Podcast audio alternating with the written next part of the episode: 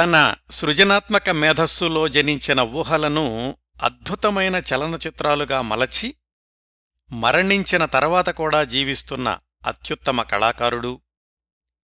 తన అంతరంగంలో తరంగితమైన భావోద్వేగాలను ఎవరితోనూ పంచుకోలేని పంచుకోని విలక్షణ మనస్తత్వంతో సమూహంలో ఏకాకిగా జీవించి నడివయసులోనే జీవితరంగం నుంచి నిష్క్రమించినవాడు. అలనాటి ప్రముఖ హిందీ చలనచిత్ర నటుడు దర్శకుడు నిర్మాత గురుదత్. గురుదత్ గురించిన కార్యక్రమ పరంపరలో ఈరోజు తొమ్మిదవ భాగం చిట్ట చివరి భాగం. గత ఎనిమిది భాగాల్లో ఆయన జన్మించిన పంతొమ్మిది వందల ఇరవై ఐదు నుంచి ఆయనకు ముప్పై ఏడు సంవత్సరాల వయసొచ్చేదాకా అంటే పంతొమ్మిది వందల అరవై రెండు దాకా గురుదత్ వ్యక్తిగత సినీ జీవితాల్లోని అనేక సంఘటనల గురించి మాట్లాడుకున్నాం. గత భాగంలో ఆయన జీవించి ఉండగా నిర్మించిన చిట్ట చివరి స్వంత చిత్రం సాహిబ్ బీబీ ఔర్ గులాం. ఆ సినిమా గురించి అనేక విశేషాలు తెలుసుకున్నాం. ఆ సినిమా నిర్మాణం కొనసాగిన రెండేళ్ళలో అంటే పంతొమ్మిది వందల అరవై మధ్య నుంచి పంతొమ్మిది వందల అరవై రెండు మధ్య దాకా గురుదత్ గీతాదత్తుల మధ్య తీవ్రతరమైన విభేదాలు అప్పుడప్పుడు సర్దుకోడాలు మధ్యలో రెండోసారి గురుదత్ ఆత్మహత్యా ప్రయత్నం వహీదా రెహమాన్ గురుదత్ స్టూడియోకి స్వస్తి చెప్పడం ఇవన్నీ ప్రస్తావించుకున్నాం. పంతొమ్మిది వందల అరవై రెండు జులై ఇరవై తొమ్మిదిన సాహిబ్ బీబీ ఔర్ గులాం విడుదలైన తర్వాత పంతొమ్మిది వందల అరవై నాలుగు అక్టోబర్ పదిన గురుదత్ మరణించేదాకా జరిగిన మరిన్ని నాటకీయ పరిణామాల గురించి ఈరోజు మాట్లాడుకుందాం. పంతొమ్మిది వందల అరవై ఒకటి చివర్లో గురుదత్ స్టూడియోస్ నుంచి వహీదా రెహమాన్ బయటకు వెళ్ళిపోయింది అని తెలిసాక గురుదత్ గీతాదత్తుల మధ్య ఆహ్లాదకరమైన వాతావరణం నెలకొంది. ఇద్దరూ పిల్లలతో కలిసి పంతొమ్మిది వందల అరవై రెండు మొదట్లో కాశ్మీర్ కూడా వెళ్ళి సరదాగా గడిపొచ్చారు. అప్పుడే గీతాదత్ మూడవసారి గర్భవతి అని తెలిసింది. సాహిబ్ బీబీ ఔర్ గులాం విడుదలైన కొద్ది వారాలకు పంతొమ్మిది వందల అరవై రెండు ఆగస్టు పంతొమ్మిదిన గీతాదత్ ఓ ఆడపిల్లకు జన్మనిచ్చింది. గురుదత్ చిరకాల కోరిక నెరవేరింది. ఆ పాపకు నీనా అని పేరు పెట్టుకున్నారు.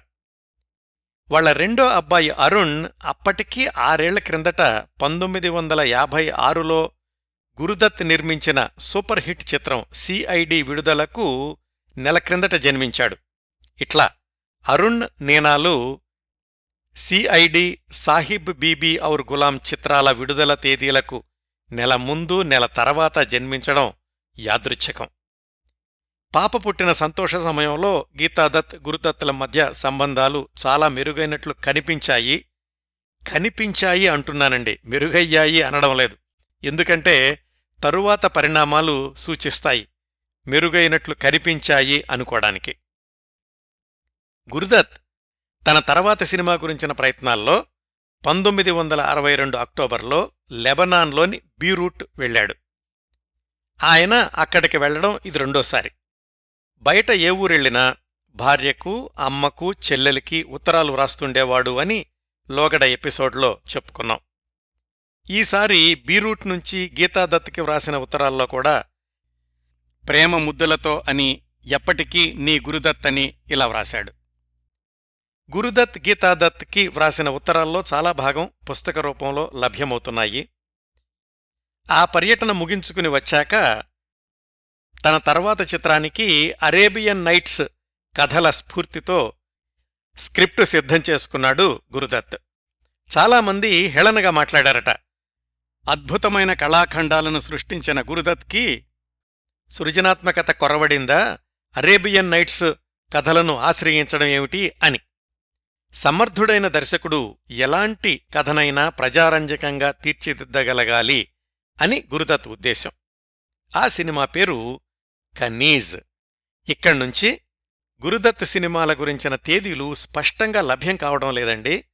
పంతొమ్మిది వందల డెబ్భైలలో గురుదత్ గురించి వ్యాసాలు వ్రాసిన వాళ్ళు కూడా తేదీల విషయంలో స్పష్టంగా లేకపోవడం ఆశ్చర్యం అనిపిస్తుంది. అందువల్ల ఇక నుంచి నేను చెప్పబోయే సంఘటనల వరుసని ఉజ్జాయింపుగా కాస్త తర్కానికి నిలిచేలాగా ఊహించి చెప్తున్నాను. కనీస చిత్రం పంతొమ్మిది వందల అరవై రెండు చివర్లోనో పంతొమ్మిది వందల అరవై మూడు మొదట్లోనో ప్రారంభమై ఉండాలి. అది గురుదత్ తీద్దామనుకున్న మొట్టమొదటి వర్ణ చిత్రం అప్పట్లో రణధీర్ అనే నటుడు ఉండేవాడు. అతను నటి సిమి ప్రధాన పాత్రధారులు.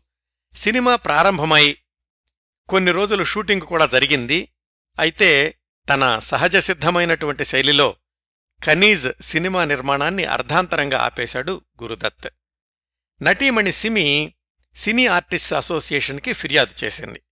ఇలాగా సినిమా మధ్యలో ఆపేయడం వల్ల నాకు చాలా నష్టం వచ్చింది. ఈ సినిమా మూలాన మిగతా సినిమాలు చాలా ఒప్పుకోలేకపోయాను. పరిహారం చెల్లించాలి అని. దర్శకుడు కె అసీఫ్ మధ్యవర్తిగా ఉండి ఆమెకేదో కొంత నష్టపరిహారం చెల్లించేలాగా గురుదత్ని ఒప్పించి ఆ వ్యవహారం సద్దుమణిగేలాగా చేశాడు. ఆ రోజుల్లోనే కలకత్తాలో ఎంపీ స్టూడియో అమ్మకానికి ఉంది అని తెలిసి దాన్ని కొనుగోలు చేద్దామనుకున్నాడు గురుదత్. అక్కడ తన సిబ్బందికి క్వార్టర్స్ కూడా కట్టించి ఇద్దామనుకున్నాడు. బెంగాలీ సినిమాలు నిర్మించాలి అని ఆయన ఆలోచన.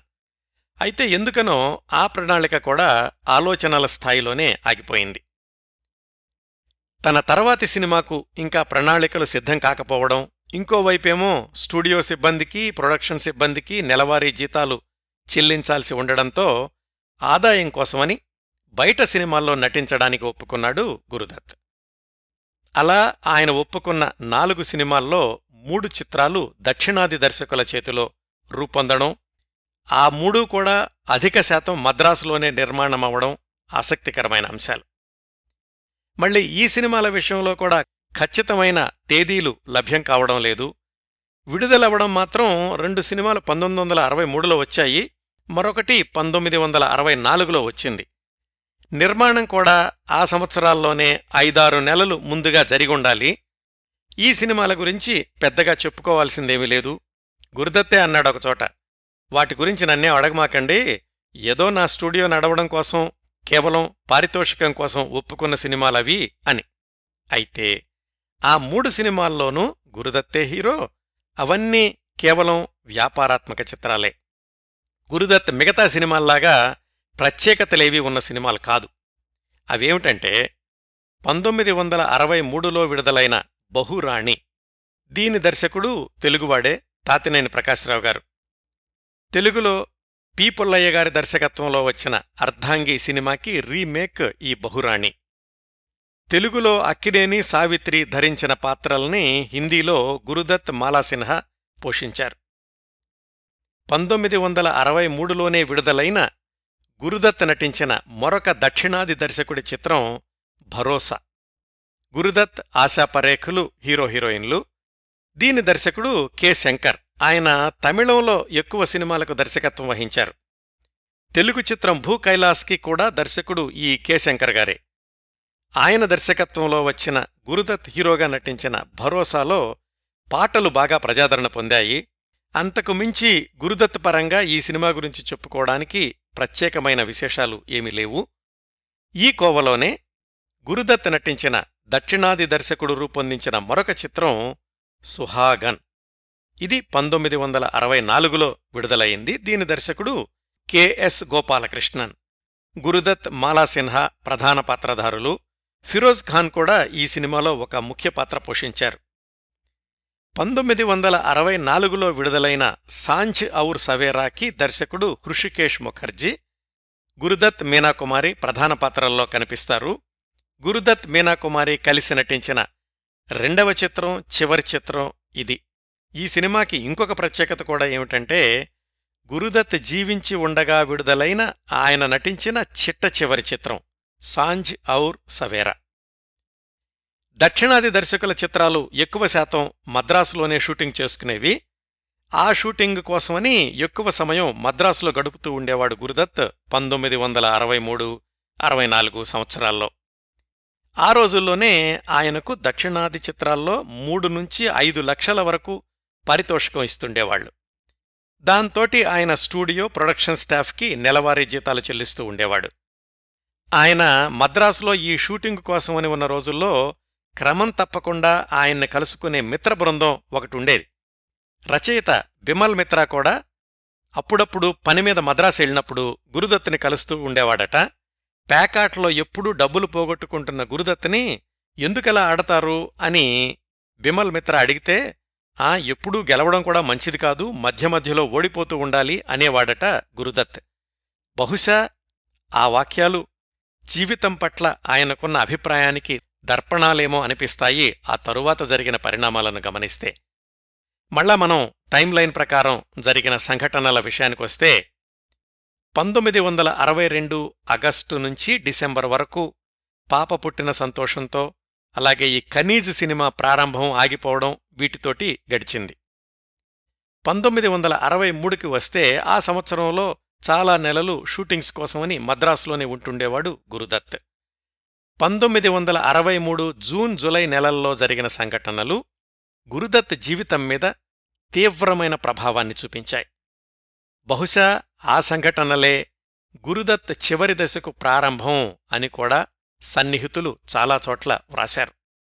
అవేమిటంటే పంతొమ్మిది వందల అరవై మూడు జూన్లో జర్మనీలోని బెర్లిన్లో అంతర్జాతీయ చలనచిత్రోత్సవం జరిగింది. దానికి భారతదేశం నుంచి ఎంపికైన చిత్రాల్లో ఒకటి సాహిబ్ బీబీ ఔర్ గులాం.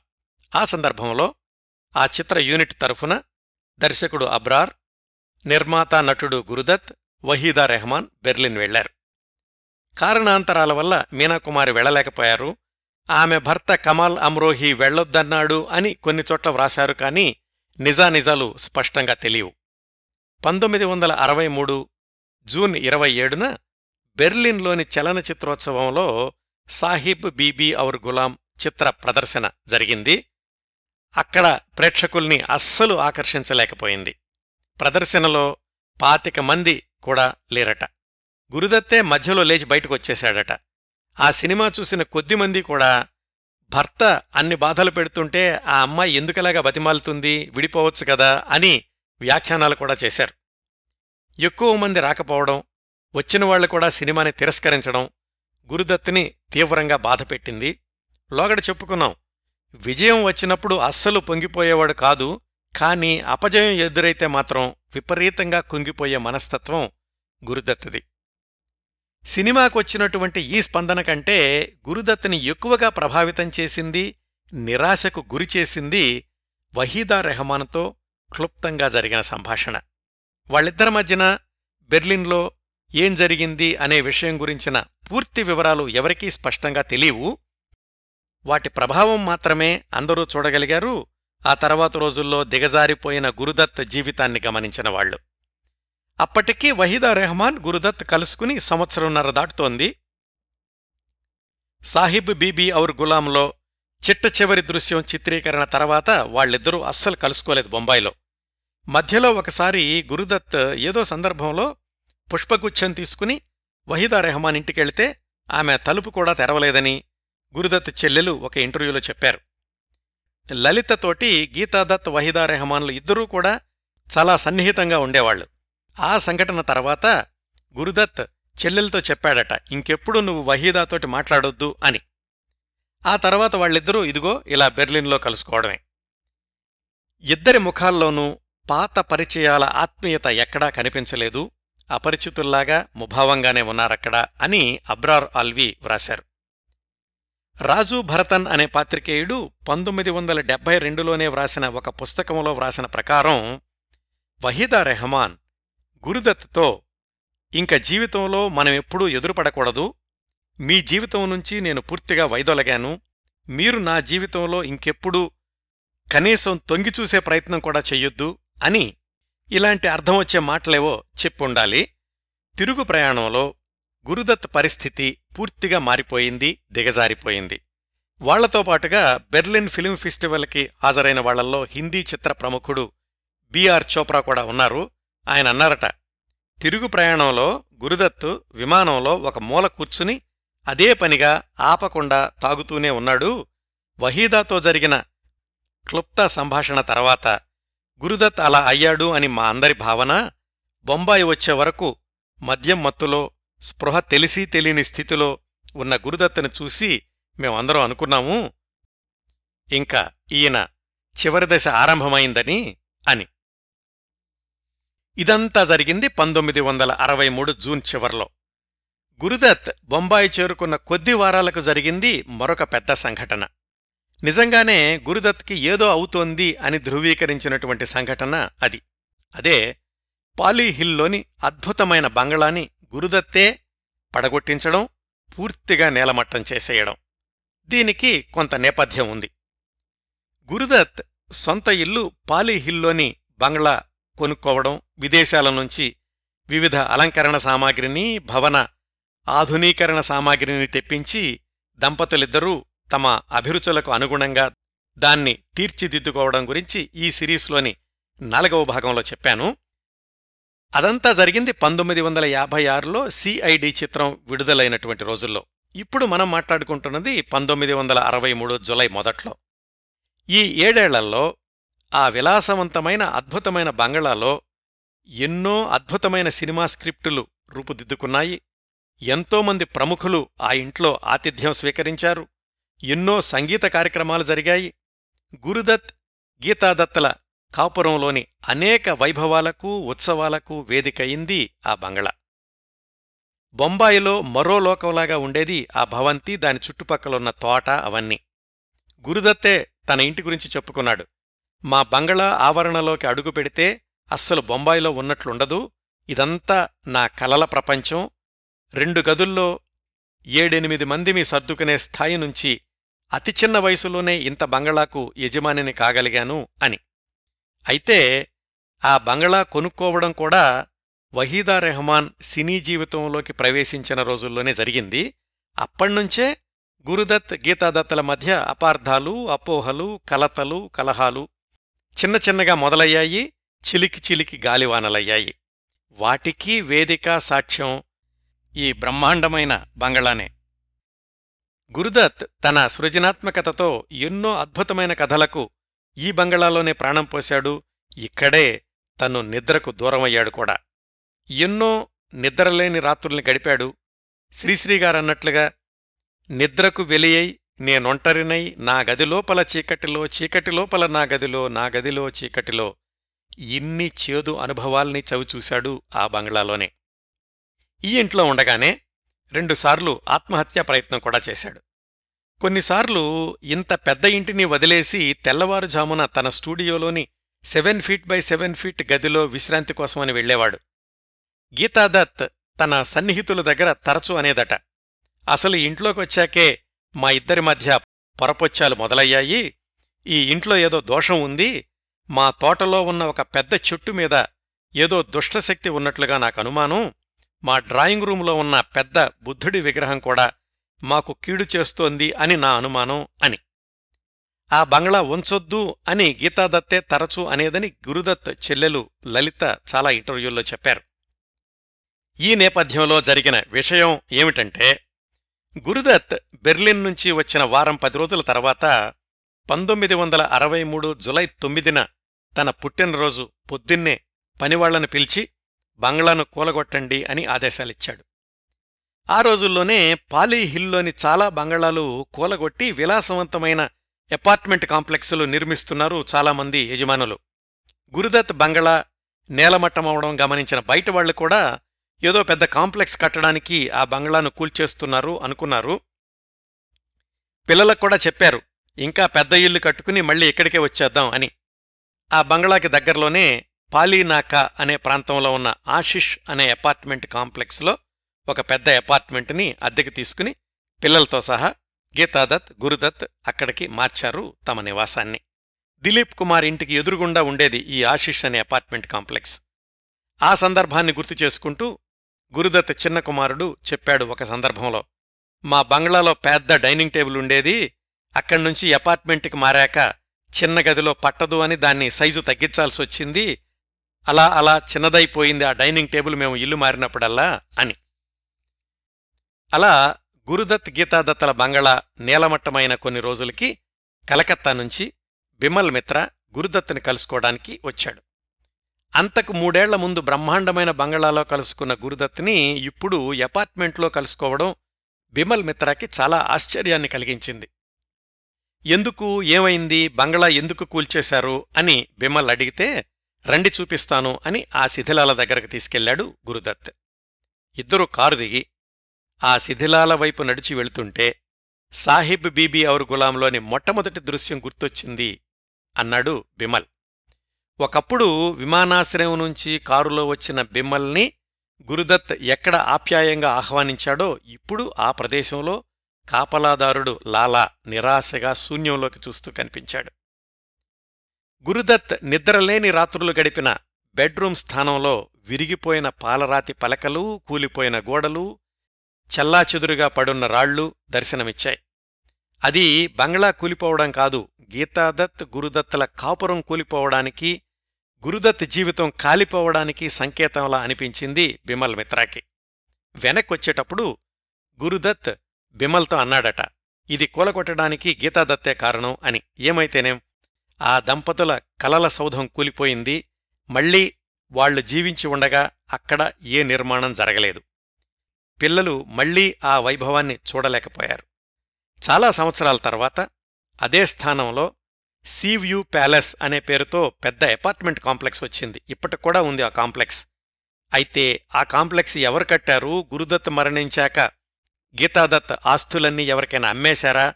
ఇలాంటి వివరాలు ఎక్కడ లభ్యం కావడం లేదు.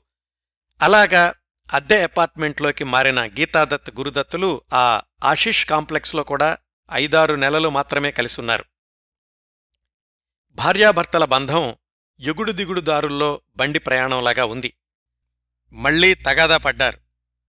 అక్కడ్నుంచి చిరోదోవా అయింది గురుదత్తేమో పెద్దారు రోడ్లో ఉన్న ఆర్క్ రాయల్ అనే అపార్ట్మెంట్ కాంప్లెక్స్లో ఒక ఫ్లోర్ అంతా అద్దెకు తీసుకుని అక్కడికి మారాడు ఒంటరిగా. వ్యక్తిగత సేవకుడు రతన్ వంటమనిషి ఇబ్రహీం మాత్రమే ఆయనకు తోడుగా ఉండేవాళ్ళు ఆ పెద్ద అపార్ట్మెంట్లో. ఇటు గీతాదత్తేమో పిల్లల ముగ్గురిని తీసుకుని బాంద్రాలోనే హిల్ రోడ్లో ఉన్న ఇంకొక అపార్ట్మెంట్లోకి మారింది.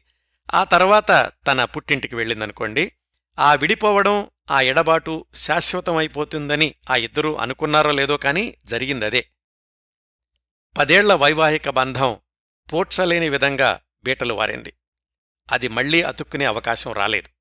ఈ సంఘటనలన్నీ పంతొమ్మిది వందల అరవై మూడు చివర్లో పంతొమ్మిది వందల అరవై నాలుగు మొదట్లో జరిగి ఉండాలి. వ్యక్తిగత జీవితంలో ఇంత సంక్షోభానికి గురవుతున్న రోజుల్లో కూడా గురుదత్ సినీ జీవితం ఏమాత్రం ఢొక్కా లేకుండా సాగిపోతోంది. షూటింగ్స్ కోసం అప్పుడప్పుడు మద్రాసు వెళ్ళొస్తున్నాడు. సుమారుగా అదే రోజుల్లో మరొక అద్భుతమైన భారీ చిత్రంలో కథానాయకుడిగా నటించే అవకాశం వచ్చింది. ఆ చిత్రం పేరు లవ్ అండ్ గాడ్. పంతొమ్మిది వందల అరవైలో మొగలే ఆజంతోటి చరిత్ర సృష్టించిన దర్శకుడు కె. ఆసిఫ్ ఈసారి లైలా మజ్నూ కథని రంగుల చిత్రంగా భారీ బడ్జెట్తో నిర్మించడానికి ప్రణాళికలు సిద్ధం చేసుకున్నాడు. మజ్నూగానేమో గురుదత్తు లైలాగానేమో నిమ్మీలను ఎంపిక చేశాడు దర్శకుడు కె. అసీఫ్ సినిమా ప్రారంభించడానికి సంవత్సరం ముందే సాహిబ్ బీబీ ఔర్ గులాం విడుదల కాకుండానే లవ్ అండ్ గాడ్లో నటించడానికి గురుదత్కి అడ్వాన్స్ ఇచ్చాడు అసిఫ్.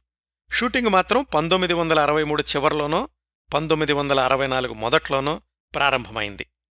భారీ బడ్జెట్ చిత్రం అవడం గురుదత్తేమో తన సొంత సినిమా కాల్షీట్స్లో కూడా ఉండడంతోటి లవ్ అండ్ గాడ్ షూటింగ్ పంతొమ్మిది వందల అరవై నాలుగులో కూడా కొంతకాలం కొనసాగింది. ఈలోగా గురుదత్ పిక్నిక్ అనే ఇంకో సినిమాలో నటించడానికి ఒప్పుకున్నాడు దానిలో హీరోయిన్ సాధన. దాని నిర్మాత ఆర్ఎస్ తారా అనే ఆయన. గురుదత్ సాధనల మీద ఒకటి రెండు పాటలు కూడా చిత్రీకరించారు. కారణాలేమిటో గాని ఈ పిక్నిక్ చిత్రం కూడా ఎక్కువ షూటింగ్ జరగకుండానే పంతొమ్మిది వందల అరవై నాలుగు మొదట్లోనే ఆగిపోయింది. అదృష్టవశాత్తు ఎవరు భద్రపరిచారో కాని గురుదత్ సాధనల మీద చిత్రీకరించబడిన ఈ పిక్నిక్ చిత్రంలోని ఒక పాట మాత్రం యూట్యూబ్లో లభ్యమవుతోంది. ఆ పాటకున్న వీక్షణలు వ్యూస్ చూడండి. ఇప్పటికూడా గురుదత్కి ఎన్ని లక్షల మంది అభిమానులున్నారో అర్థమవుతుంది. ఈ సినిమా ఆగిపోయింది. లవ్ అండ్ గాడ్ షూటింగ్ నెమ్మదిగా కొనసాగుతోంది. ఆ సమయంలోనే గురుదత్ తన సొంత ప్రొడక్షన్లో సాహిబ్ బీబీ ఔర్ గులాం తర్వాతి చిత్రం ప్రారంభించాడు. అదే బహారే ఫిర్ భీ ఆయగి వసంతం మళ్ళీ వస్తుంది. ఈ సినిమా గురుదత్ శైలిలో చౌదవీకా చాంద్ తరహాలో అద్భుతమైన విషాదాంత ప్రేమ కథగా స్క్రిప్టు తయారైంది గురుదత్ ఆత్మీయ రచయిత అబ్రార్ ఆల్వీనే రచయిత. గురుదత్ శైలిలో అన్నాం కాబట్టి సినిమా షూటింగ్ నడిచినన్ని రోజులు అబ్రార్ స్క్రిప్టు మారుస్తూనే ఉన్నాడు గురుదత్ ఎప్పటికప్పుడు చెప్పే దృశ్యాల్ని చేరుస్తూనే ఉన్నాడు.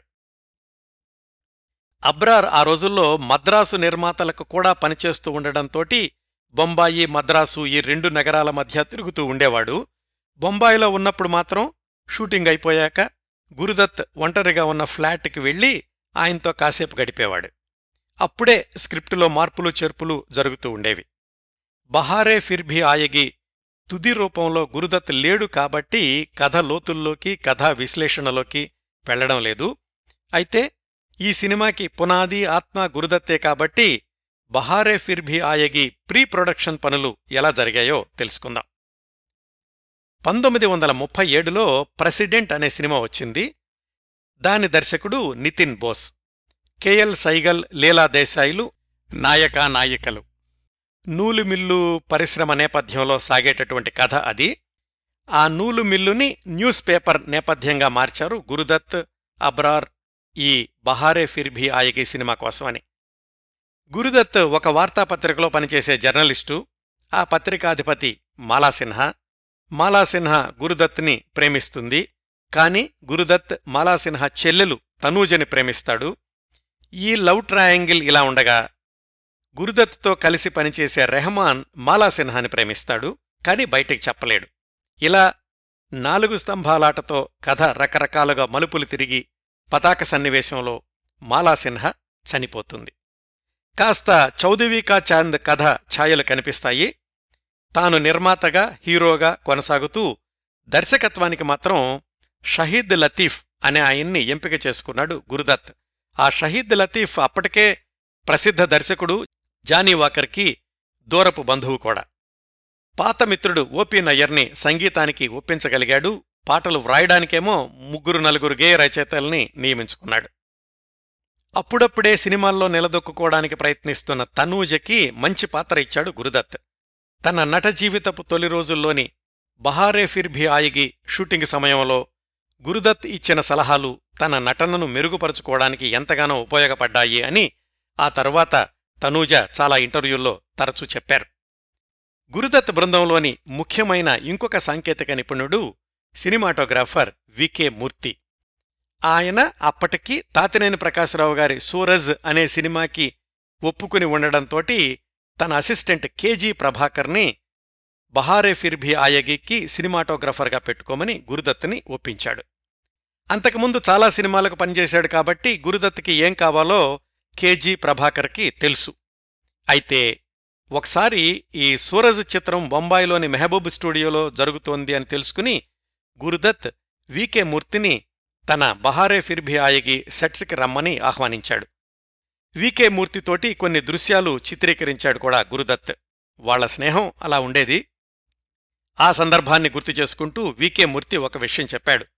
ఇలా గురుదత్ పిలుస్తున్నాడు ఒకసారి వెళ్ళొస్తాను అని చెప్తే తాతినేని ప్రకాశ్రావు గారు అన్నారట. నేను గురుదత్ తీసిన ప్యాసాన్ని ముప్పై ఆరు సార్లు చూశాను క్రిందటేడాదే ఆయన్ని డైరెక్ట్ చేసే అవకాశం కూడా వచ్చింది అని. ఇలా పంతొమ్మిది వందల అరవై నాలుగు మధ్యకొచ్చేసరికి K Asif love and God Guru Dutt సొంత ప్రాజెక్టు బహారే ఫిర్భి ఆయగి షూటింగ్స్ రెండూ కొనసాగుతున్నాయి రోజులు జరుగుతున్నాయి కానీ గురుదత్ అంతిమ క్షణాలకు రోజులు సమీపిస్తున్నాయి. పంతొమ్మిది వందల అరవై నాలుగు సెప్టెంబర్ నుంచి జరిగిన కొన్ని సంఘటనల గురించి మాట్లాడుకుందాం. గురుదత్ జీవితకాలం ఇంకొక్క నెల మాత్రమే ఉంది. వికే మూర్తి ఒకసారి గురుదత్తుని కలుసుకున్నప్పుడు తను తొందరలోనే బెంగుళూరు వెళ్ళిపోదాము అనుకుంటున్నానని చెప్పాడు. అది విన్నాక గురుదత్ అన్నాడట మూర్తి అబ్రార్ కూడా మద్రాసు నిర్మాతలకు పనిచేయడంతో ఎక్కువ కాలం మద్రాసులోనే ఉంటున్నాడు. ఇప్పుడు నువ్వేమో బెంగుళూరు వెళ్ళిపోతానంటున్నావు. ఇప్పటికే నేను ఒంటరిగా ఉంటున్నాను. మీరు అందుబాటులో లేరంటే నా ఒంటరితనం మరింత బాధిస్తుంది. కనీసం ఇప్పుడైనా మద్రాసు వెళ్ళమాకు. ఆ నిర్మాతలు నీకు ఎంతిస్తున్నారో చెప్పు అదంతా నేనిస్తాను అని. గురుదత్ది అందరికీ తెలిసిన ఒంటరి జీవితం ఒక కోణం అయితే తను ఎవ్వరికీ చెప్పుకోని మానసిక ఒంటరితనం ఇంకొక కోణం. సిరివెన్నెల గారంటారు ఒకచోట ఒంటరిగా దిగులు బరువు మోయబోకు నేస్తం అని.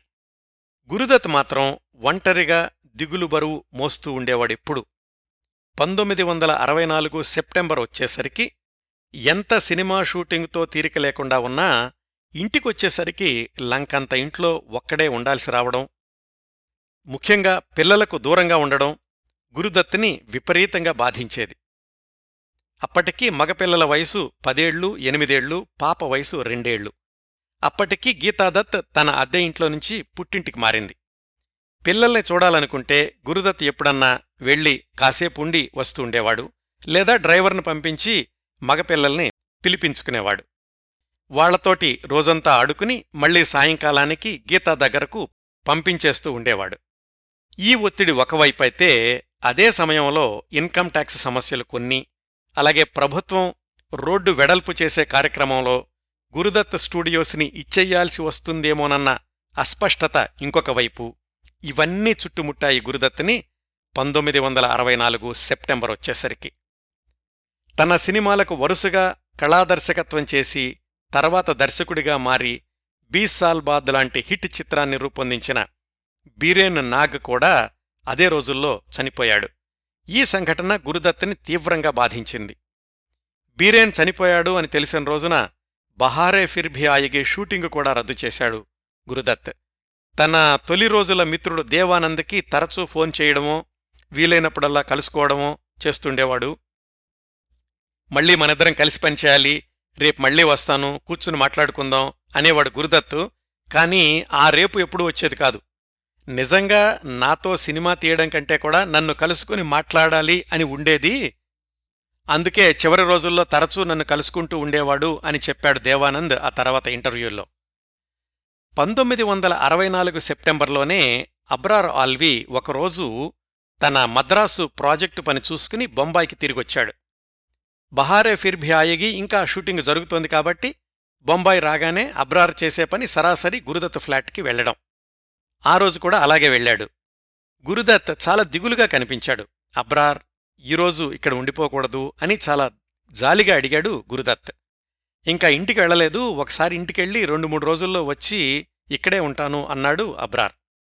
గురుదత్ అబ్రార్తో ఏదో చెప్పాలి అన్నట్లుగా కనిపించేవాడు ఎంతసేపున్నా ఏమీ చెప్పేవాడు కాదు.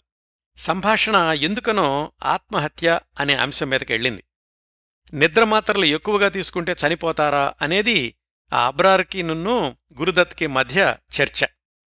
అబ్రార్ అన్నాడు కేవలం నిద్రమాత్రలు అధిక మోతాదులో వేసుకున్నంత మాత్రాన మనిషి చనిపోవడం అనేది జరగదు. ఒక్కొక్క టాబ్లెట్టే లోపలికెళ్ళేసరికి మనిషికి స్పృహ తప్పుతుందేమో కాని ప్రాణాలు పోవడం అంత త్వరగా జరగదు అని. అందుకే అబ్రార్ తల్లి బిడ్డకు మందుబిళ్ళల్ని ఎలాగైతే పొడి చేసి ఇస్తుందో మనం కూడా నిద్రమాత్రల్ని పొడి చేసి నీళ్ళల్లో కలుపుకుని తాగితే తొందరగా ప్రాణాలు పోతాయి అని ఏదో పరిశోధన చేసినట్లుగా చెప్పాడు గురుదత్. అలా ఎందుకు చెప్పాడో సరిగ్గా నెల రోజుల తర్వాత అర్థమైంది అబ్రార్ ఆల్వీకి. సెప్టెంబర్ పద్దెనిమిది పంతొమ్మిది వందల అరవై నాలుగు రాత్రి పది గంటలు. గురుదత్కి మానసిక అశాంతి ఎక్కువయింది తట్టుకోలేకపోయాడు. తనే అబ్రార్ ఆల్వీ ఇంటికి వెళ్ళాడు.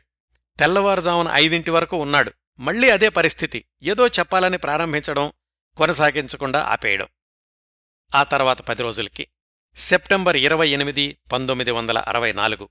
గురుదత్ ఒంటరిగా ఉండడం మంచిది కాదు అనే నిర్ణయానికొచ్చాడు అబ్రార్ ఆల్వి. అదే సమయంలో బహారే ఫిర్భి ఆయగీలో కొన్ని దృశ్యాలకే సంభాషణలు వ్రాయాల్సిన పని కూడా మిగిలుంది. కొన్నాళ్ళు గురుదత్ దగ్గరే ఉందామని ఆర్క్ రాయల్ అపార్ట్మెంట్స్కి గురుదత్ ఫ్లాట్కి వెళ్ళాడు అబ్రార్. ఒక వారం పాటు అక్కడే ఉన్నాడు అబ్రార్.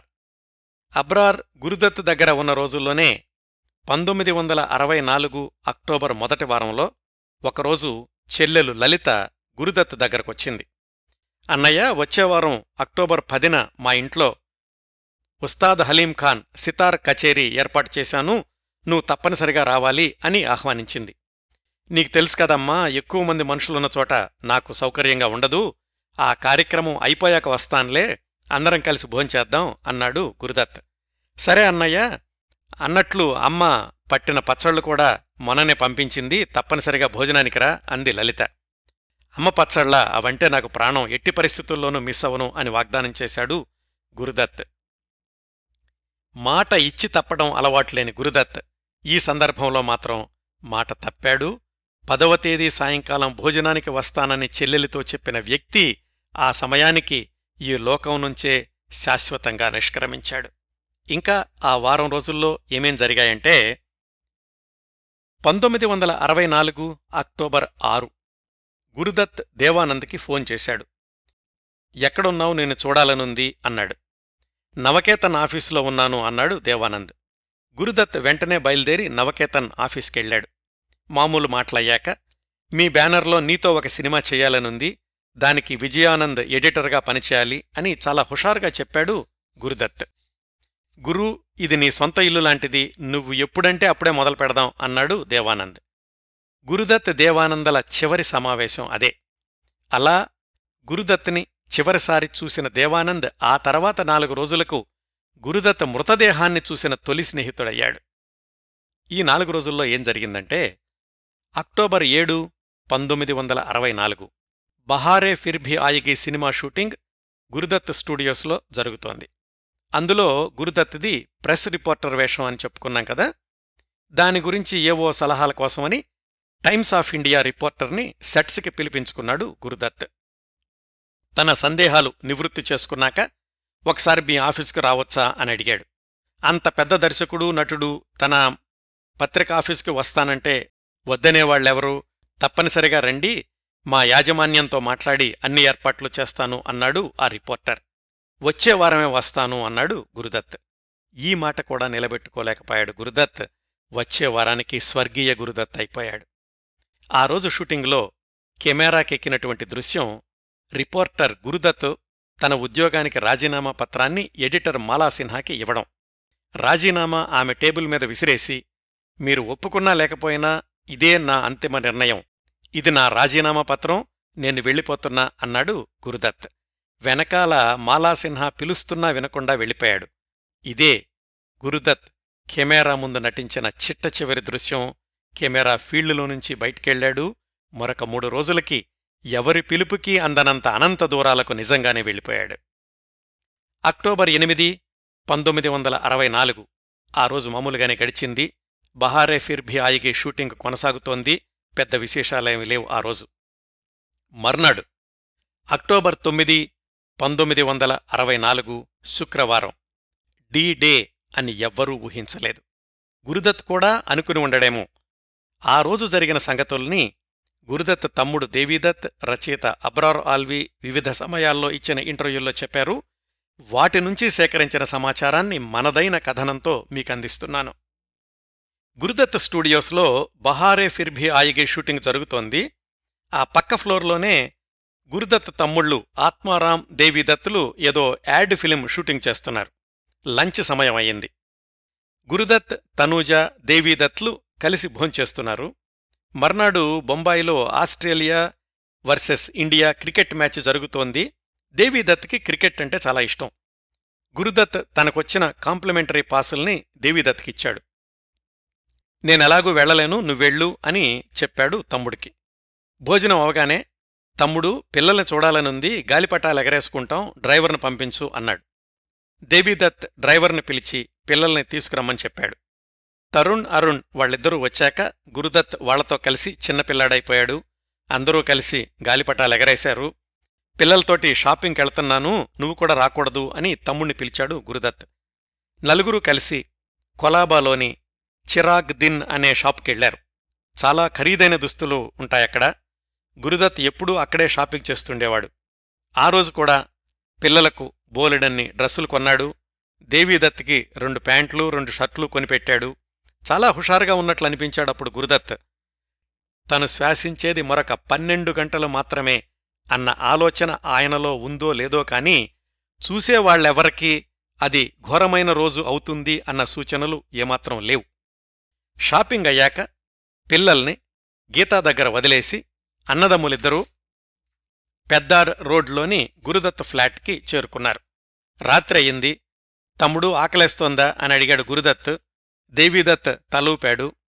గురుదత్ తమ్ముడికి ఆమ్లెట్ వేసిచ్చాడు. విచిత్రంగా గురుదత్ ఒంటరిగా నివసిస్తున్న ఆ ఫ్లాట్లో టెలిఫోన్ లేదు. ఎక్కువ రోజులుండే నివాసం కాదు కదా అనుకున్నాడేమో మరి గురుదత్తు.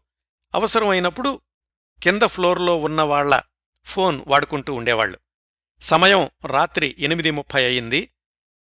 తమ్ముడు ఒకసారి మాలాసిన్హాతో మాట్లాడాలి రాబోయే షెడ్యూల్స్ గురించి అన్నాడు గురుదత్. ఇద్దరూ క్రింద ఫ్లోర్కెళ్ళి అక్కడ్నుంచి మద్రాసులో ఉన్న మాలాసిన్హాకి ఫోన్ చేసి కొద్ది నిమిషాలు మాట్లాడాడు గురుదత్. ఇద్దరూ కలిసి మళ్ళీ పైకొచ్చేశారు. సమయం తొమ్మిదిన్నర అయ్యింది. దేవి పిల్లల్ని మళ్ళీ చూడాలనిపిస్తోందిరా. ఒకసారి వదినకి ఫోన్ చేసి అడుగు అన్నాడు. దేవీదత్ మళ్ళీ కిందకెళ్ళి వదిన గీతకి ఫోన్ చేశాడు.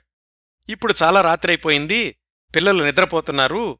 అయినా పగలంతా అక్కడే ఉన్నారు కదా. రేపు పంపిస్తాన్లే అంది గీతాదత్. పైకొచ్చి అన్నయ్యతోటి అదే మాట చెప్పాడు దేవిదత్. అప్పటికే గురుదత్ మందు బాటిల్స్ ఓపెన్ చేసి తాగుతున్నాడు. పిల్లలు రావడం లేదు అని కొంచెం అసంతృప్తిగా ఉన్నాడు. రాత్రి పదవుతోంది.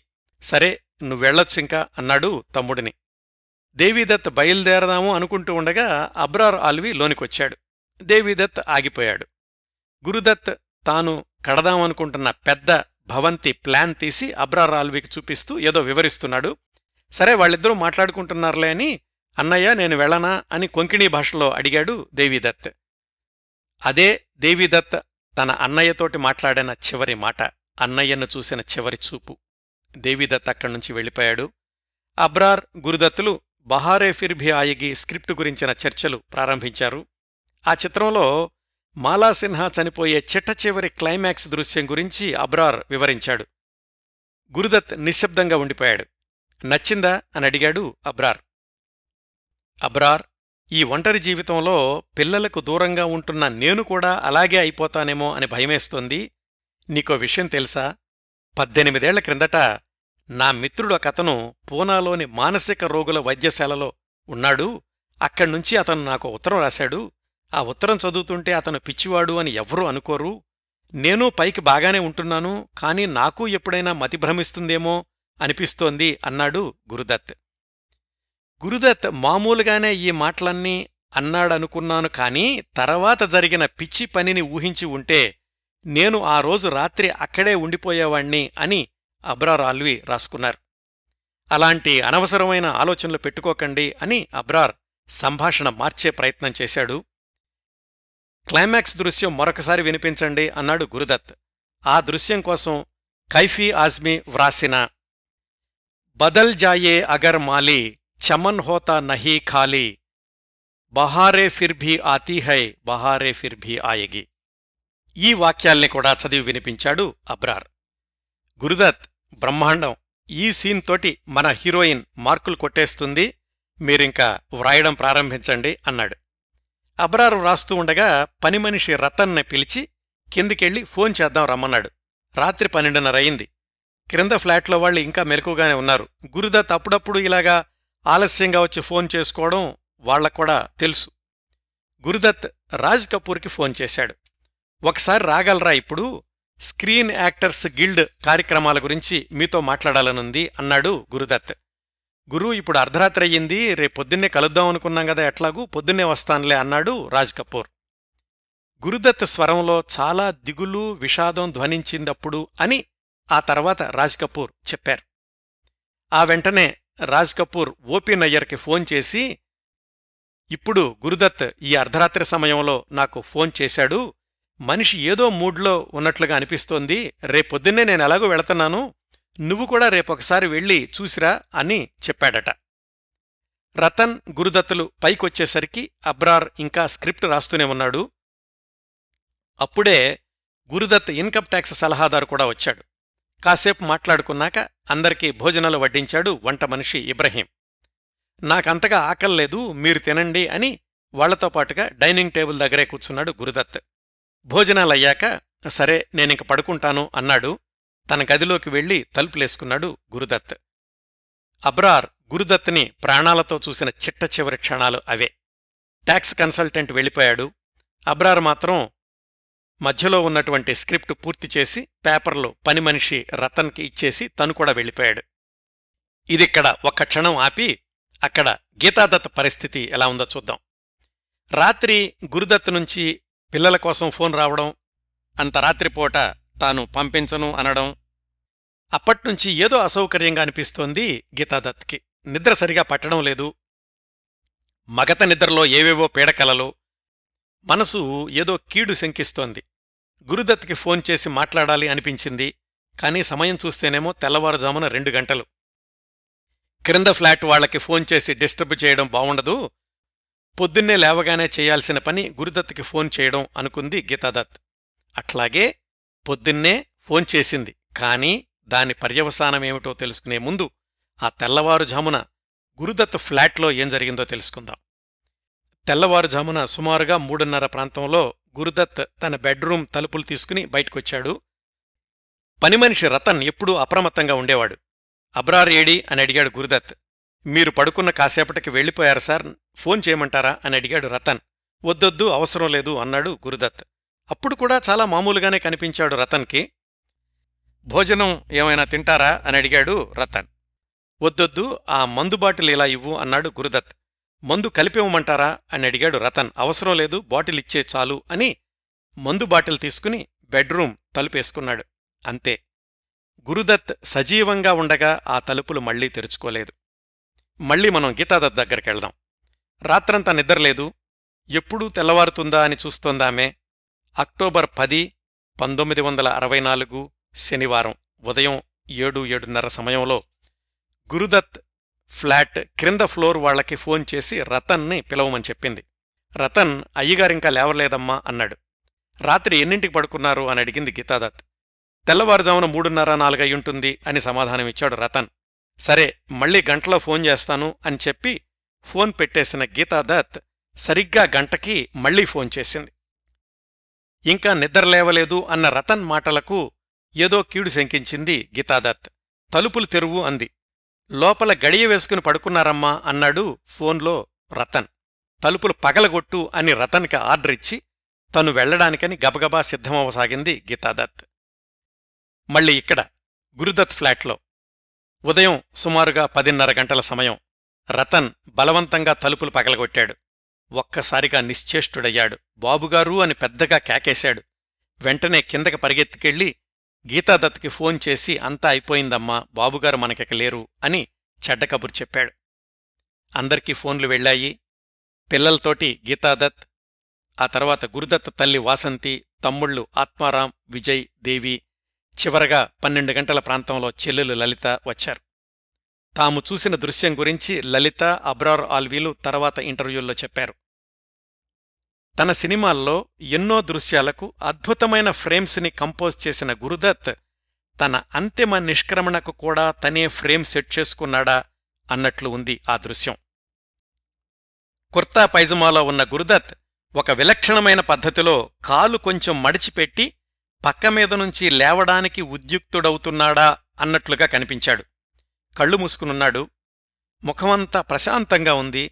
ఎక్కడా బాధపడిన ఛాయల్లేవు గదిలో లైట్లన్నీ వెలుగుతున్నాయి. పక్క టేబుల్ మీద సగం చదివిన హిందీ నవల తెరిచిపెట్టుంది. ఆ పక్కనే గ్లాసులో నీలిరంగు ద్రవం ఉంది. నిద్రమాత్రలు పొడిచేసి కలిపిన విస్కీ అని ఆ తర్వాత నిర్ధారించారు. ఆ రోజుల్లో గురుదత్ వాడిన నిద్రమాత్రల పేరు సొనారిల్. ఆ ద్రవం ఎక్కువగా సేవించడం వల్లనే తెల్లవారుఝామున ఐదున్నర ఆరు గంటల ప్రాంతాల్లో ప్రాణాలు పోయుంటాయి అని తర్వాత జరిగిన పోస్టుమార్టంలో తేలింది. కొడుకుని ఆ స్థితిలో చూసిన వాసంతి తనని తాను నమ్మలేకపోయింది. పిచ్చి తండ్రి ఎంత విశ్రాంతిగా ఎంత నిష్కల్మషంగా ఉన్నాడు అనుకుంది. కొడుకు నుదుటిమీద చెయ్యివేసి చెయ్యి వేసి ప్రేమగా స్పృశించింది. శరీరం మంచుగడ్డలాగా తోచింది. పాదాల దగ్గర నిస్త్రాణంగా కూర్చుండిపోయింది ఆ తల్లి. ఒక్కొక్కళ్ళే గురుదత్ బృందం సినీ ప్రముఖులు అందరూ అపార్ట్మెంట్కి చేరుకున్నారు. అందరికంటే ముందుగా అక్కడికొచ్చింది దేవానంద్. తాను నటిస్తున్న తీన్ దేవియా షూటింగ్ రద్దు చేసుకుని వెంటనే బయలుదేరొచ్చేశాడు. గురుదత్ మృతదేహాన్ని చూడగానే గురు ఉఠ్ కహా చలాగాయాతు అని పదే పదే అన్నాడంట. రాజ్ కపూర్ ఆ ఉదయమే గురుదత్తుని కలుసుకుంటానని చెప్పిన విషయం గుర్తు చేసుకున్నాడు. తర్వాత జరగాల్సిన కార్యక్రమాలన్నింటినీ కూడా రాజ్ కపూరే పర్యవేక్షించడం మొదలుపెట్టాడు. అబ్రార్ మీనాకుమారి నర్గీస్ పృథ్వీరాజ్ కపూర్ మొత్తం పరిశ్రమంతా తరలొచ్చింది. రెండేళ్ళ పాప నీనా గురుదత్ మృతదేహం దగ్గరకొచ్చి పాపా పాపా గెటప్ గెటప్ అంటుంటే పెద్దవాళ్ళు పక్కకి తీసుకెళ్ళారు. ఇంతకీ వహీదా రెహమాన్ ఎక్కడుంది? వహీదా రెహమాన్ జానీ వాకర్లు ఆ రోజు పొద్దున్నే ఫ్లైట్లో ఏదో సినిమా షూటింగ్ కోసమని మద్రాస్ వెళ్ళారు వహీదా ఎయిర్పోర్ట్ నుంచి కన్నెమర హోటల్కి చేరుకుని గది తలుపులు తెరిచిన కొద్ది నిమిషాలకే ఫోన్ మోగింది. గురుదత్ లేడు అన్న వార్త ఆమెను చేరింది. వెంటనే జానీ వాకర్కి ఫోన్ చేసింది వహీదా. జానీ గురుగయా అంది విషాదంగా. Johnnie Walker నిశ్చేష్టుడయ్యాడు. తన వెండితెర జీవితానికి ప్రాణం పోసిన ప్రాణమిత్రుడు ఇప్పుడు ప్రాణాలు కోల్పోయాడు అంటే నమ్మలేకపోయాడు. వెంటనే ఇద్దరూ అంటే వహీదా జానీవాకర్ తిరుగు ప్రయాణానికి ఏర్పాట్లు చేసుకున్నారు. మరొక ప్రాణమిత్రుడు వికే మూర్తి ఆ సమయానికి బెంగుళూరులో ఉన్నాడు. వార్త వినగానే ఆయింది కూడా అదే పరిస్థితి. మళ్ళీ బొంబాయికి వద్దాం. పోస్టుమార్టం పనులన్నీ పూర్తయ్యేసరికి సాయంకాలం అయింది. గురుదత్ అంతిమయాత్రకు సిద్ధం చేశారు. ఆయనకు ఇష్టమైన ముదురు నీలిరంగు సూట్ వేశారు. మనిషిలో జీవకళ ఇసుమంతైనా తగ్గలేదు. ప్రశాంతంగా నిద్రపోతున్నట్లుగానే ఉన్నాడు.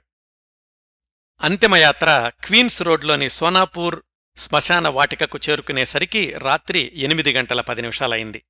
సినీ పరిశ్రమ వర్గాలు గురుదత్ అభిమానులు తండోపతండాలుగా వచ్చారు. దేవానంద్ రాజ్ కపూర్ షమ్మీ కపూర్లు జనాల్ని ప్రశాంతంగా ఉండమని పదే పదే విజ్ఞప్తి చేశారు. సరిగ్గా అప్పుడే లవ్ అండ్ గాడ్ దర్శకుడు కె అసీఫ్ వచ్చాడు. చేతికి దెబ్బ తగిలి ఆయన ఆసుపత్రిలో ఉన్నాడు అప్పటి వరకు. కుడి చేతికి బ్యాండేజ్ వేసుకుని ఆయన శ్మశాన వాటికకు చేరుకున్నాడు. షమ్మీ కపూర్ జనాల్ని తప్పించి ఆసిఫ్ని గురుదత్ మృతదేహం దగ్గరకు తీసుకొచ్చాడు. నెమ్మదిగా వంగి తన ఎడమ చేతితోనే గురుదత్ ముఖాన్ని ఆప్యాయంగా తడిమాడు ఆసిఫ్. రాజ్ కపూర్ వైపు తిరిగి ఎంత అమాయకంగా ఉన్నాడు అని వ్యాఖ్యానించాడు. దహన కార్యక్రమానికి సరిగ్గా పది నిమిషాలుందనగా వహీదా తన అక్క సయీదాతో కలిసి అక్కడికొచ్చింది.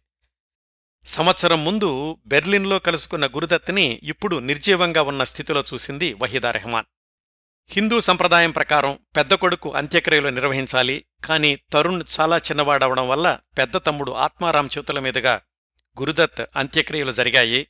బహారే ఫిర్ భి ఆయగి దర్శకుడు షహీద్ లతీఫ్ మరికొంతమంది కలిసి గురుదత్ పార్థివదేహాన్ని పాడెమీద నుంచి లేపి చితిమీద పెట్టారు. గీతాదత్ బిగ్గరగా రోదిస్తూ కాలబోతున్న కట్టెల వైపు పరుగులు తీయబోతుంటే మీనాకుమారి పట్టుకుని ఆపారు. వహీదా సయీదా కన్నీటి చూపులతో నిశ్శబ్దంగా ఓ పక్కనున్నారు. అంతా అయిపోయింది. ఆత్మారాం కట్టెలకు నిప్పంటించాడు. కొన్ని వందల పాత్రలను సృష్టించిన గురుదత్ జగన్నాటకంలో తన పాత్ర ముగించుకుని అనంతలోకాలకు ప్రయాణమయ్యాడు. జ్వాలలు ఎగిశాయి. గురుదత్ దేహం భస్మమైపోతోంది. ఒక్కసారి ఈ దృశ్యాన్ని ఇక్కడ ఫ్రీజ్ చేసి ఆ క్షణాన్ని ఘనీభవింపచేసి ఫ్లాష్ బ్యాక్కి వెళ్ళి గురుదత్ జీవితాన్ని మాంటేజ్ షాట్స్లో చూస్తే బెంగుళూరులో పుట్టాడు కలకత్తాలో పెరిగాడు దిగువ మధ్యతరగతి బాధలన్నీ అనుభవించాడు హైస్కూల్తో చదువాపేశాడు ఆల్మోరాలో ఉదయశంకర్ దగ్గర డాన్స్ నేర్చుకున్నాడు పూనాలో సినీ రంగంలో అడుగుపెట్టాడు ఢక్కా మొక్కీలు తిన్నాడు ఇరవై ఏళ్ళ వయసులో దర్శకుడై మొట్టమొదటి సినిమాని సూపర్ హిట్ చేశాడు మూడో సినిమాకే నటుడయ్యాడు. కమర్షియల్ సినిమాల తర్వాత కళాఖండాల వైపు దృష్టి సారించాడు. మొత్తం సినీ జీవితంలో రెండు సినిమాలు తప్ప అన్నీ విజయవంతమైన చిత్రాలుగానే రూపొందించాడు. ఎంతో మందికి వెండితెర జీవితాన్నిచ్చాడు. తనకంటూ ఒక సాంకేతిక బృందాన్ని దశాబ్దం పాటు కొనసాగించాడు. ప్రేమించి పెళ్ళి చేసుకున్నాడు. బంగారం లాంటి ముగ్గురు సంతానానికి తండ్రయ్యాడు. మధ్యలో వహీదా స్నేహంతో జీవితంలో మలుపు కలహాలతో కాపురంతో అన్నీ ఉండి ఏమీ లేనివాడయ్యాడు. మనసులో బాధను ఎవరికీ చెప్పుకోలేక ఎప్పుడూ మానసికంగా ఒంటరివాడుగానే మిగిలాడు. ఆ మానసిక ఒంటరితనంతోనే మద్యానికి నిద్రమాత్రలకు బానిసయ్యాడు. చివర్రోజు కావాలనే అలా చేశాడా? లేక అనుకోకుండా అలాగే జరిగిందా? ఇప్పటికూడా సమాధానం లేని ప్రశ్నే అది. తాను సృష్టించిన ప్రాణప్రతిష్ఠ చేసిన పాత్రలు కాలు ప్రీతం కుమార్ విజయ్ సురేష్ సిన్హా అస్లాం భూత్నాథ్ వాళ్ళంతా అదృశ్యంగా అక్కడికొచ్చి తమ యజమాని అంతిమయాత్రను దర్శించి ఉంటారేమో. ఒక అధ్యాయం ముగిసింది. భారతదేశంలోని సినీ పత్రికలన్నీ గురుదత్ మరణ వార్తను ప్రముఖంగా ప్రచురించాయి. పంతొమ్మిది వందల అరవై నాలుగు అక్టోబర్ ముప్పై సంచిక ఫిల్మ్ఫేర్ నల్లరంగు నేపథ్యంలో ఉన్న గురుదత్ క్లోజప్ని కవర్ పేజీగా వేసింది. ఆ సంచికలో ఖుదా మౌత్ అవర్ గులాం దైవం మృత్యువు మరియు బానిస అనే పేరుతో ప్రత్యేక వ్యాసం ప్రచురించారు. గురుదత్ స్నేహితులు తమ తమ సందేశాలు అందించారు ఆ పత్రికలో. కైఫీ ఆజ్మీ ఆ ఫిలింఫేర్లో గురుదత్ గురించి ఒక స్మృతిగీతం వ్రాశారు. ఎవరూ ఇక్కడ శాశ్వతంగా ఉండడానికి రారు కాని నీలాగా మాత్రం ఎవరూ నిష్క్రమించరు అనే అర్థం వచ్చే వాక్యాలుంటాయి కైఫీ ఆజ్మీ రాసిన కవితలో. గురుదత్ నిష్క్రమణానంతరం జరిగిన పరిణామాలు క్లుప్తంగా తెలుసుకుందాం. ఆ విషాదాన్ని తట్టుకోలేక గీతాదత్ నెర్వస్ బ్రేక్డౌన్కి లోనయ్యింది మూడు నాలుగు నెలల పాటు ఎవర్ని కనీసం తన సొంత పిల్లల్ని కూడా గుర్తుపట్టలేకపోయింది. తేరుకున్న తర్వాత కూడా ఇంకా గాయనిగా నిలదొక్కుకోలేకపోయింది. లోగడ తనతో పనిచేసిన సంగీత దర్శకులు ఆమెకు అవకాశాలు ఇవ్వాలి అని చూశారు కానీ గీతాదత్ గొంతు సహకరించలేదు. తను కూడా విపరీతమైన మద్యపానానికి బానిసైపోయి లివర్ సంబంధిత వ్యాధితో పంతొమ్మిది వందల డెబ్బై రెండు జులై ఇరవైన తన నలభై ఒక్క సంవత్సరాల వయసులో కన్నుమూసింది గురుదత్ మరణించే సమయానికి నిర్మాణంలో ఉన్న రెండు సినిమాలు love and God Bahare Phir Bhi Aayegi. వాటి విషయానికొస్తే బహారే ఫిర్భి ఆయగి సినిమాని ధర్మేంద్రతోటి మళ్ళీ రీషూట్ చేశారు. గురుదత్ తమ్ముడు ఆత్మారాం ఆ బాధ్యతని తీసుకున్నాడు. మధ్య మధ్యలో గురుదత్ చిత్రీకరించిన దృశ్యాలు కొన్నింటిని కూడా అలాగే ఉంచేశారట. ఓ హన్స్కే మిలే హమే అనే మాలా సిన్హా మీద చిత్రీకరించబడిన పాట చూడండి యూట్యూబ్లో. గురుదత్ ఫ్రేమ్ కంపోజిషన్సు ఆయన సొంత సంతకాలైన వెలుగునీడల సమ్మేళనాలు కనిపిస్తాయి. ఈ చిత్రం గురుదత్ ప్రైవేట్ లిమిటెడ్ బ్యానర్ మీదే పంతొమ్మిది వందల అరవై ఆరులో విడుదలయింది ఒక మాదిరిగా ఆడిందంతే. ఆత్మారాం గురుస్వామి గురుదత్ ఫిలిమ్స్ బ్యానర్ని కొంతకాలం కొనసాగించారు. ఆత్మారాం కూడా కొన్ని సినిమాలకు దర్శకత్వం చేశాడు కానీ అవేవి గురుదత్ స్థాయిలో చెప్పుకోదగ్గ విజయం సాధించలేదు. రెండో చిత్రం లవ్ అండ్ గాడ్ ఉంది కదా? దాన్ని గురుదత్ స్థానంలో సంజీవ్ కుమార్ని పెట్టి కె ఆసిఫ్ మళ్ళీ రీషూట్ చేశారు. అయితే పంతొమ్మిది వందల డెబ్బై ఒకటిలో ఆసిఫ్ మరణించడంతోటి ఆ ప్రాజెక్టు చాలా రోజుల మూలన పడింది. చిట్ట చివరకు సంజీవ్ కుమార్ కూడా మరణించాక ప్రారంభమైన ఇరవై మూడు సంవత్సరాల తర్వాత పంతొమ్మిది వందల ఎనభై ఆరులో విడుదలయింది ఆ లవ్ అండ్ గాడ్. తన సినిమాలు తను మరణించిన ఇరవై సంవత్సరాలకు కల్ట్ సినిమాలవుతాయని గురుదత్ ఎప్పుడూ ఊహించి ఉండడు. నిజానికి ఆయన జీవించి ఉన్నప్పటికంటే ఆయన మరణించిన పదిహేను పదహారు సంవత్సరాల తర్వాత అంటే సుమారుగా పంతొమ్మిది వందల ఎనభైల నుంచి గురుదత్ సినిమాలకు ఎక్కువ ప్రాచుర్యం లభించింది. అది కూడా ఒక యూరోపియన్ జర్నలిస్టు గురుదత్ సినిమాల గురించి సమగ్ర విశ్లేషణ వ్యాసాలు వ్రాసి యూరోప్ దేశాలకు గురుదత్ సినిమాలను పరిచయం చేశాక. ఇంకా గురుదత్ కొడుకులు తరుణ్ అరుణ్లు కూడా తండ్రి రూపొందించిన సినిమాలను ప్రపంచవ్యాప్తంగా ప్రాచుర్యంలోకి తీసుకురావడానికి చాలా కృషి చేశారు. పంతొమ్మిది వందల ఎనభై నాలుగులో గురుదత్ ఫిలిమ్స్ ప్రైవేట్ లిమిటెడ్ బ్యానర్లోనే గురుదత్ పెద్ద కొడుకు తరుణ్ దర్శకత్వంలో రేఖ వినోద్ మెహ్రాల ప్రధాన పాత్రధారులుగా బిందియా చమ్కేగి అనే సినిమా వచ్చింది. సరిగా ఆడలేదు. ఆ తర్వాత ధర్మేంద్ర చుంకే పాండేలతో కులు ఆమ్ అనే సినిమా మొదలుపెట్టారు తరుణ్ అరుణ్లు. అది కూడా ఏవేవో సమస్యల వల్ల నిర్మాణం చాలా ఆలస్యమైంది. ఆ సినిమా విడుదలకు ముందే పంతొమ్మిది వందల ఎనభై తొమ్మిదిలో తరుణ్ ఆత్మహత్య చేసుకున్నాడు. ఎలాగైతే పంతొమ్మిది వందల తొంభై రెండులో అరుణ్ ఆ సినిమాను పూర్తి చేసి విడుదల చేశాడు కానీ అది ఘోర పరాజయం పాలై బోలెడంత నష్టాన్ని మిగిల్చింది. అరుణ్ రెండు వేల పద్నాలుగు జులైలో చనిపోయాడు. ఆయన కూడా మద్యపానం వల్లే చనిపోయాడని అప్పట్లోని పత్రికల వార్తలు. గురుదత్ చనిపోయే సమయానికి రెండేళ్ళ పాప నీనాకు తల్లి గీతాదత్ మరణించే సమయానికి పదేళ్ళు. ఆ తరువాత నీనా గురుదత్ తమ్ముడు ఆత్మారాం సంరక్షణలో పెరిగినట్లు సమాచారం లభిస్తోంది. ఈ నీనా హాస్యనటుడు మెహమూద్ మేనల్లుణ్ణి వివాహం చేసుకున్నారు. నీనా కూడా తల్లి గీతాదత్ స్వరమాధుర్యాన్ని వారసత్వంగా పొందడం ముదావహం. గత తొమ్మిది వారాలుగా కొనసాగుతున్న గురుదత్ గురించిన కార్యక్రమ పరంపర ముగింపుకొచ్చిందండి. గురుదత్ జీవితంలో జరిగిన అనేక సంఘటనల గురించి గీతాదత్ గురుదత్ గురుదత్ వహీదా రెహమాన్ వీళ్ళ అనుబంధాల గురించి ఆయా సందర్భాల్లో చాలా వ్యాఖ్యానాలు చేశాను కాబట్టి మళ్ళీ వాటిని ఇప్పుడు పునరావృతం చేయడం లేదు. గురుదత్ సినిమాలు ఎలాగైతే ఇప్పటికూడా పాఠ్యగ్రంథాలో ఆయన జీవితం కూడా అధ్యయనానికి తగిన అంశమే. ఎన్నో పాఠాలు ఇంకెన్నో గుణపాఠాలు. ఈ కార్యక్రమ పరంపరకు ముక్తాయింపుగా ఆచార్య ఆత్రేయ వ్రాసిన రెండు పాటల్లోని కొన్ని వాక్యాలను ఉదహరిస్తాను. సినిమాల్లో ఆ పాటల నేపథ్యాలు వేరు కాని గురుదత్తి జీవితానికి కొంతవరకు వ్యాఖ్యానాలుగా అనిపిస్తాయి. ఆ వాక్యాలు. ఒకటి అందమైన జీవితము అద్దాల సౌధము చిన్న రాయి విసిరినా చెదిరిపోవును ఒక్క తప్పు చేసినా ముక్కలే మిగులును. రెండోది తరుముకొచ్చే జ్ఞాపకాలు ఎదనుగుచ్చే గులాబిముళ్ళు గుర్తు తెచ్చే అందాలు కూలిపోయిన శిల్పాలు కన్ను నీదని వేలు నీదని పొడుచుకుంటే రాదా రక్తం రక్తమెంతగా ధారపోసినా దొరుకుతుందా మళ్ళీ హృదయం? ఈ కార్యక్రమ పరంపరను ఇంతటితో ముగిస్తున్నానండి. ఈ కార్యక్రమాలను ఆదరించి అభిమానిస్తున్న శ్రోతలందరకు హృదయపూర్వకంగా కృతజ్ఞతలు తెలియచేస్తున్నాను.